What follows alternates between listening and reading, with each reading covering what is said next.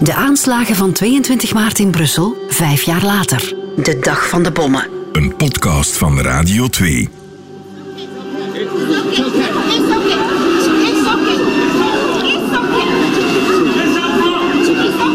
What it was? A job or was it a terrorist? Die paniek is heel erg bijverhangen bij mij, omdat je heel duidelijk weet van mensen weten niet wat er gaande is. Er is iets ontploft, dat is duidelijk. Maar gaat er nog iets gebeuren? Wie, waar, wanneer? Geen idee.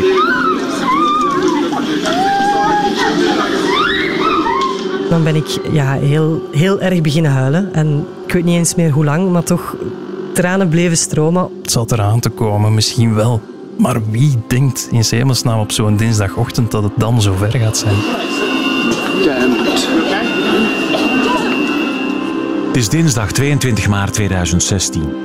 Ons land wordt opgeschrikt door verschrikkelijke aanslagen op de luchthaven van Zaventem en in de metro in Brussel. Nieuws dat ook jou waarschijnlijk heeft aangegrepen.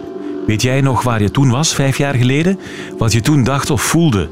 In deze podcast van Radio 2 vertellen drie journalisten van op de regionale redactie in Leuven hoe zij die dag beleefden. Luister naar De Dag van de Bommen.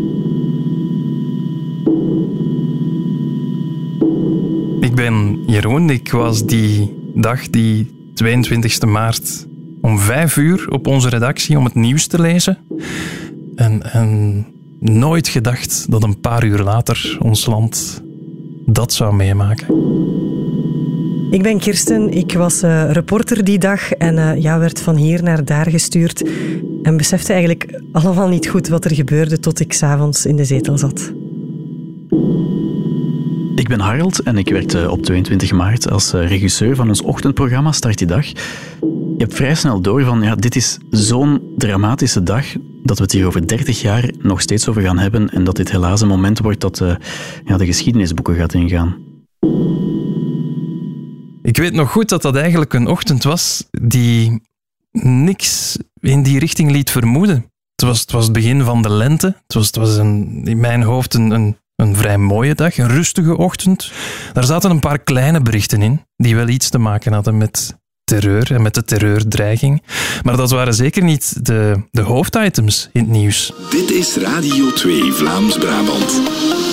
Het is half acht, Jeroen Guns. Goedemorgen. Dag Katrien, goedemorgen. De antiterreuracties van vorige week hadden de studenten politieke en sociale wetenschappen in Leuven geïnspireerd voor een feestje. Maar dat gaat dan toch niet door? Nee, af en toe doet Politica, dat is de vereniging van de studenten Pol en Sok in Leuven, een feestje met een thema gebaseerd op de actualiteit. En nu wilden ze overmorgen een Salut Abdeslam feestje houden. Uitleg heeft dat niet. Daar werd wel gesproken over een zoektocht naar explosieven in Vorst. Er was ook een fuif in Leuven, een studentenfuif, met als thema Salut Abdeslam. En, en die ochtend verliep ook rustig tot dan ja, ongeveer acht uur. Op een bepaald moment um, kwam onze collega toe, Christel, en die zei van Tja, wat is dat nu? Ik krijg een sms'je van mijn zoon. En die vraagt, heb je het al gehoord van op de luchthaven? En wij zo, wat is er op de luchthaven? Is hij op vakantie of zo? Nee, nee, hij heeft het gewoon een berichtje van iemand gekregen dat er iets zou gebeurd zijn, iets met een explosie. En op dat moment, net op dat moment, krijgen wij inderdaad ook een, een flash binnen van Belga, van het persagentschap. En uh, ja, daarin blijkt dus dat er effectief een explosie is geweest op de luchthaven. Ik ben nog uh, een beetje in shock. Ik was toevallig Tatjana Beloy tegengekomen in de vertrekhal. En net toen we twee minuten voor de Starbucks stonden in de vertrekhal, is er links van ons, waar we daarvoor waren, een bom ontploft. En rechts van ons nog een andere. En ja, dat was superveel rook en kabaal en glas en mensen die aan het weglopen waren. En ik zit nu in een taxi op weg naar huis, maar oh my god, deze is, wow, dat is doodeng. Ik herinner mij dat, uh, dat Eva Daleman um, toen ja, heel snel de, de reflex had om, om te bellen naar haar collega, naar, naar Peter van de Veire, die op dat moment op M&M aan het presenteren was, ochtends. Toen ik de getuigenis van, van Eva hoorde, ja, ik weet nog dat ik echt kippenvel op mijn armen had, dat weet ik echt nog. Um, en, en ja, ze vertelde dat heel, heel levendig en ze stond er ook middenin helaas. Dus we hebben gewoon gezegd van ja, dit, dit moeten de mensen horen. Dit is wat je op dit moment moet weten. En uh, we hebben eigenlijk gewoon haar reactie toen ook aan onze luisteraars uh, meegegeven. Op de luchthaven van Zaventem in de vertrekhal zouden er twee explosies geweest zijn. Het is nog niet duidelijk of het om een ongeluk of een aanslag zou gaan. Details ontbreken voorlopig, maar hulpdiensten zijn onderweg en de luchthaven wordt geëvacueerd. Op een foto. Wel, ik was uh, op weg naar het werk met de fiets. Ehm, en ik kreeg plotseling een telefoontje van de redactie. Kirsten, er is iets gebeurd op de luchthaven in Zaventem. En ik besefte ineens, een goede vriend van mij werkt op de luchthaven. Dus toen ik had afgelegd, heb ik onmiddellijk die vriend gebeld. Ehm, twee keer zelfs. En ik kreeg die niet vast. Als je dat te horen krijgt, als redactie, eh, natuurlijk, dan probeer je heel snel de knop om te draaien. Ehm, je, je bent zelf even heel hard geschrokken. Je, je wist wel dat de kans erin zat, dat, dat wij dat vroeg of laat ook zouden meemaken. Maar je weet dan ook wel meteen, ja, de vragen waar wij mee zitten als journalist, daar, daar zitten onze kijkers en onze luisteraars misschien nog veel meer mee. Dus je probeert jezelf wel bij het nekvel te grijpen. En op welke manier dan ook een soort van steentje bij te dragen. Want daar ging het uiteindelijk over. Het ging, het ging over steentjes bijdragen. Zoeken naar, naar manieren om mensen toch nog op de hoogte te brengen van wat er aan het gebeuren was. Fatma Taspinar, jij bent onderweg naar de luchthaven. Wat weet jij al intussen? Ja, dat er gesproken wordt, onder andere door een regeringsbron, dat het om een aanslag zou gaan. Daarbij zouden al zeker vijf doden zijn gevallen en zeker ook verschillende gewonden. Iets uh, rond acht uur, kort na acht uur, zijn er twee explosies gehoord. Alle luchtverkeer wordt nu afgeleid naar andere luchthavens. Het ligt daar dus compleet stil. Alle mensen worden geëvacueerd. Het rampenplan is op afgekondigd op dit moment. Ja, het was even hectisch, hè? Uh, het zijn dingen die je, die je niet ziet aankomen. Je wil meteen zo goed mogelijk mensen informeren, maar je weet eigenlijk zelf nog niks. Want daar begint het bij. Wat is er gebeurd? Ja, wie, wie zit daarachter? Zijn er slachtoffers gevallen? Zo ja, hoeveel? Je hebt heel veel vragen. Um, je probeert zo snel mogelijk informatie te vinden. En ja, op een bepaald moment beslis je van oké, ja, we gaan ook wel zo dicht mogelijk ter plaatse moeten geraken om te zien van wat is er aan de hand. Ja, en ik was reporter die dag. Dus ik kreeg al ja, onmiddellijk de vraag van Kirsten, kan jij vertrekken naar de luchthaven in Zaventem?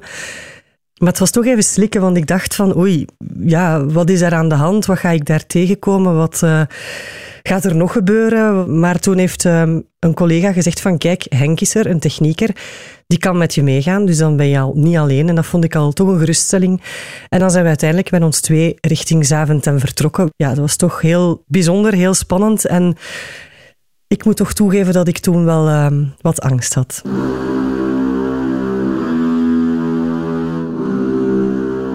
Dus Henk en ik zijn dan vertrokken met de auto richting Zaventem, richting de luchthaven. Ja, en onderweg op de ring van Leuven zijn we enorm veel ambulances tegengekomen. Ja, we wisten meteen, die zijn onderweg naar Zaventem. Daar is echt iets, uh, iets heel erg gebeurd zwaar gewonden. Heel veel mensen ook in, in, in shock, voornamelijk uh, van luchtvaartmaatschappijen. Uh, lopen ook wel mensen van, van uh, met bloedsporen. En er zou ook een derde verdacht pakket gevonden zijn, melden onze collega's ter plaatse. We hoorden vooral twee heel luide knallen en een glas dat naar beneden viel. En ik denk dat niemand goed wist wat er aan de hand was, maar ik zag mensen, vooral mensen die in Starbucks werkten, vol, vol bloed en, en naar buiten lopen. Ja, verschrikkelijk. En intussen komen er ook berichten van bij RTBF, als zou er explosies in de Brusselse metro ook zijn. Station Maalbeek, dat is in de buurt van de Europawijk. Mensen zouden daar buiten komen met bebloede hoofden. Dat volgen we uiteraard voor u op. Het is eh, vers van de pers. Plots krijg ik opnieuw telefoon van de redactie. Kijk, er is ook iets aan de hand in Brussel. Wat weten we nog niet, maar rij naar Brussel door. Ja, en ook dan weer heel wat vragen van wat is daar dan gebeurd? En dan begin je met de technieker te praten en dan is het van, goh, zou daar nu ook een aanslag zijn? Want het enige wat we dan hadden gehoord van er komt rook uit het uh, metrostation, maar meer wisten we niet. Dat had een ongelooflijk sterk emotioneel aspect ook. Hè? Dat, dat was voor de eerste keer dat wij geraakt werden. Is, dat is iets anders dan wanneer je dat moet gaan vertellen over, ook al is het dan vlakbij gebeurd, in Parijs of, of, of in Duitsland, waar het dan ook al gebeurd was. Je, je, je probeert op een soort van automatische piloot er wat van te maken. Maar je doet dat in een, in een roes. Hè? Je belt met mensen, met de mensen die je nog kan bereiken op dat moment. Je praat met de collega's natuurlijk. Wat ga jij doen? Wat ga ik doen?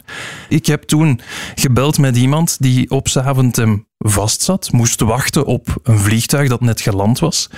Ik heb die meneer zijn verhaal laten doen. Ik ben nog in het vliegtuig, dus ik ben inderdaad geland uh, twee minuten voor acht. Heb hij gewoon naar het, uh, naar de gate getaxied, maar dan heeft de piloot het vliegtuig gestopt en heeft hij door het speakersysteem omgeroepen dat het dat er ontploffingen waren in het uh, luchthavengebouw en dat we dan even zouden wachten daar. Dat is misschien een beetje raar om te zeggen, maar uh, als journalist is dat natuurlijk wel ja, een heel boeiende dag om, om te kunnen werken. Um, het was wel niet altijd handig. Um, ik, weet wel nog dat het, um, het netwerk, het telefoonnetwerk heel lang plat lag. Dus het was heel lastig om, om collega's bijvoorbeeld ter plekke ook te bereiken. Ja, dat kwam natuurlijk omdat heel veel mensen uh, tegelijk wilden bellen naar hun geliefden om te vragen of te checken of alles oké was. dus met de collega's in het veld contact houden, dat was niet altijd even evident. Toen we dan in Brussel aankwamen, was het bijzonder druk. En um, we wouden de wedstraat inrijden waar het uh, metrostation Maalbeek ligt. Maar die wedstrijd was helemaal afgesloten. Ik weet begot niet meer waar wij onze auto toen hebben geparkeerd. Ik vermoed ergens illegaal of zo. Maar die stond daar ergens en we zijn uit de auto gesprongen. Ja, en dan zijn we de wedstrijd, een, een ja, lege wedstrijd, wat al heel gek is, opgewandeld. En ik weet nog dat ik op een gegeven moment een man op een bankje zag zitten. Ja, een man in een uh, kostuum. Um, en die staarde voor zich uit. Die man zag er in shock uit. En na de explosies op de luchthaven volgde een aanslag in het metrostation Maalbeek. Dat is in de Wetstraat in Brussel, in de buurt van het CD&V-hoofdkwartier en ook niet ver van de Europese wijk. Op foto's en beelden is te zien hoe aan het station in de Wetstraat rook opstijgt en mensen gewond geraakt zijn.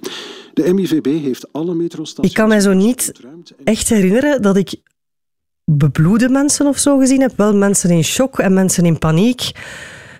En mensen die ook gewoon niet goed wisten wat er gebeurde. Um, maar wat ik vooral ook heel straf vond, we wisten nog niet goed wat er juist aan de hand was. Ik volgde wel alles via online of via collega's, hoewel dat niet evident was om elkaar uh, die dag te bereiken. Maar ja, op een gegeven moment komen er ambulances. En ook alweer niet één ambulance, maar die blijven gewoon komen. En toen weet je van, oké, er is niet één iemand gewond of zo. Het is echt wel heel serieus. Ik heb die dag nog nooit zoveel ambulances in heel mijn leven gezien. Dus het was... Uh, ja, en als je dan ja, later hoort dat er uh, uiteindelijk twintig slachtoffers in dat metrostation zijn gevallen, dan, uh, ja, dan slik je wel.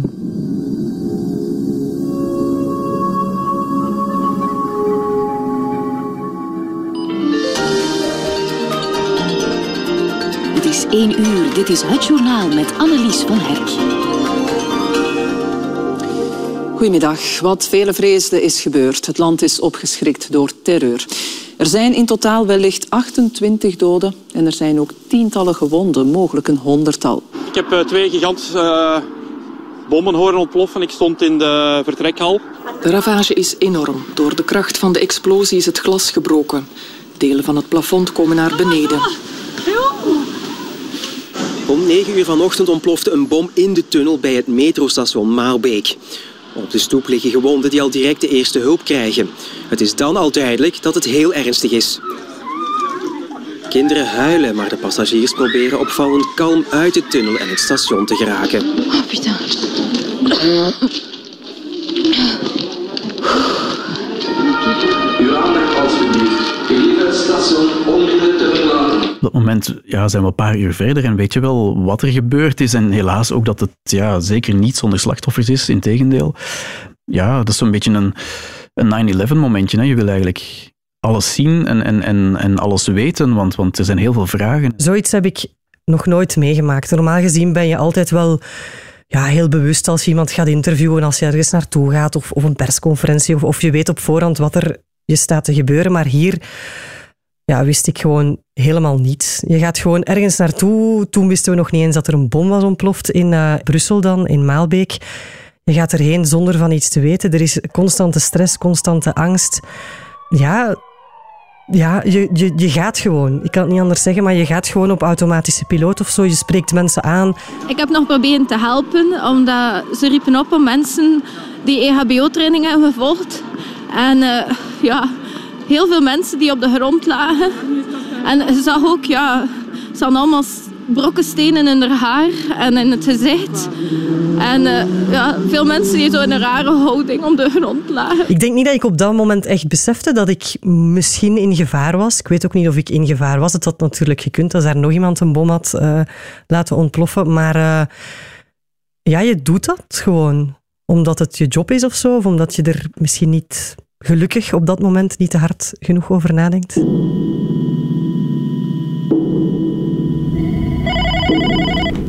Radio 2 met Jeroen. Radio nieuws voor Radio 2 Brabant. In de namiddag werd er op de redactie natuurlijk veel rondgebeld. Er kwam via allerlei kanalen heel veel info binnen. En dan was er ook die toespraak hè, van onze toenmalige premier, Michel. We vreesden een terroristische aanval en dat is gebeurd. In Zaventem en in een metrostation in Brussel hebben terroristen moord gepleegd. Concertzalen, bioscopen gingen toen dicht, universiteiten schrapten hun lessen, scholen, idem. Dit is Radio 2 Vlaams-Brabant. En in Vilvoorde, vlakbij Brussel, zullen alle scholen morgen uit veiligheidsoverwegingen gesloten blijven. En dat heeft te maken met het dreigingsniveau 4, waarvoor heel veel politie moet ingezet worden, legt burgemeester Hans Bonte van Vilvoorde uit. Ja, het confronteert ons telkens opnieuw met, met het uh, tekort en het gebrek aan, aan politiecapaciteiten. Er komen ook steunbetuigingen uit ja, de hele wereld eigenlijk. We will do whatever is necessary to support our friend and ally Belgium in bringing to justice those who are responsible. Er werden drie dagen van nationale rouw ook aangekondigd. In Brussel waren er toen ook huiszoekingen ineens op verschillende plaatsen.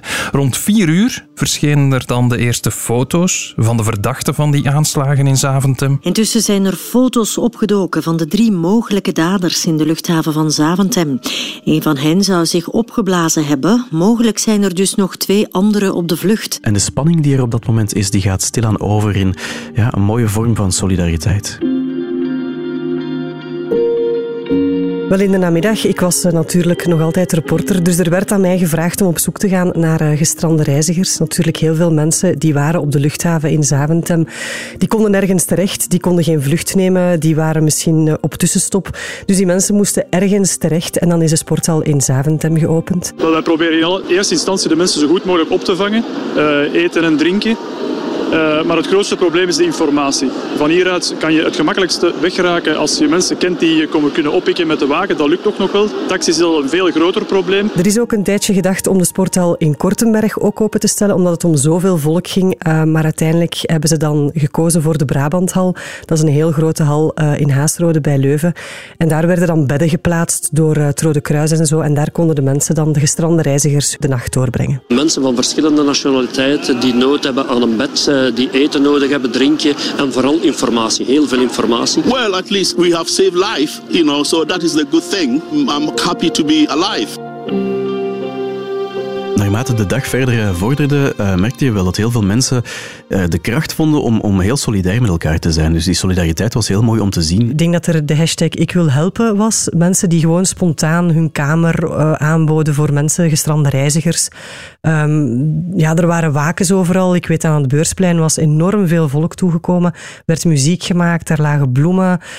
Ja, dat was wel bijzonder dat dat dan ook gebeurt naar zoiets gruwelijks. Ja, er zijn hier heel veel mensen en op zich geeft dat wel een gevoel van solidariteit. Ik moet wel zeggen dat het mij zo'n gevoel geeft van ze zijn niet gewonnen of zo. Want uiteindelijk zitten hier heel veel mensen die heel liefdevol met elkaar omgaan. Het is een klote dag, maar vooral niet bang zijn en binnen blijven, zoals ze zeggen van binnen blijven. Ik vind dat is een slecht signaal. Waarom moeten wij binnen blijven? Als wij binnen blijven, dan hebben die mannen gewonnen. Hè? Ik wilde mijn vrienden zien en uh, ik wilde ook tonen van kijk, Brussel is sterker dan dit. Als ik aan mensen moet vertellen hoe die dag eruit zag voor mij, dan, dan zeg ik vaak, vergelijk ik het met een trein of zo. Plots begint die en je stapt wel op, maar je weet niet wanneer en waar die gaat eindigen. Um, en je voelt wel van, dit is, dit is, dit is ongezien, dit is, dit is groot, dit is super erg. Um, en, maar op dat moment wil je wel je job zo goed mogelijk doen en mensen zo goed mogelijk informeren, omdat je voelt van, dit is zo belangrijk, mensen moeten weten wat er gebeurd is. Um, Vooral omdat er heel veel onzekerheid is en heel veel slachtoffers gevallen. Ja, dat is het eerste wat je je afvraagt. Is mijn man, mijn vrouw, mijn zus, mijn dochter, mijn zoon daarbij? Um, en ja, het is moeilijk om in te schatten, maar je hoopt dan altijd een beetje op, op, op jouw eigen manier een, verschil te kunnen maken, hoe klein ook. Um, ja, dat mensen er toch iets aan hebben. Ik ben uh, die avond na het werk naar huis gefietst en uh, thuisgekomen. En alles leek oké, tot ik uh, om zeven uur naar het ja, zeven uur journaal keek en ik plots de beelden zag van het metrostation in Maalbeek. waar ik vlakbij was dus. En dan ben ik ja, heel, heel erg beginnen huilen. En ik weet niet eens meer hoe lang, maar toch tranen bleven stromen, omdat ik, uh, denk ik, toen pas echt besefte wat er echt gebeurd was. Die, die dag van de aanslagen.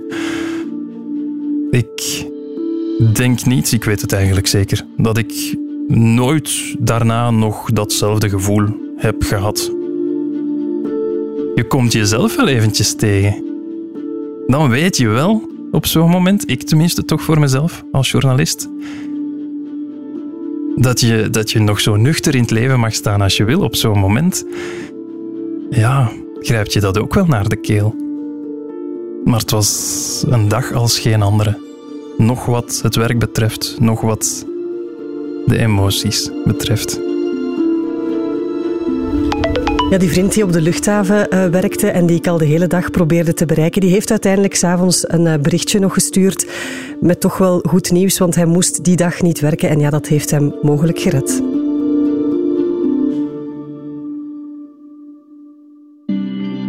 Tijdens de aanslagen van 22 maart vielen in totaal 32 doden en raakten bijna 700 mensen gewond. In totaal zijn tien verdachten doorverwezen naar het Hof van Assise, waaronder Salah Abdeslam en Mohamed Abrini. Wanneer het proces van start gaat is nog niet duidelijk. Dat zal ten vroegste in september 2022 zijn. Wil je nog meer horen? Luister dan ook naar onze podcast van De Verandering, waarin drie betrokkenen vertellen hoe de aanslagen hun leven voorgoed heeft veranderd. Dit was een podcast van Radio 2 van op de redactie in Vlaams-Brabant.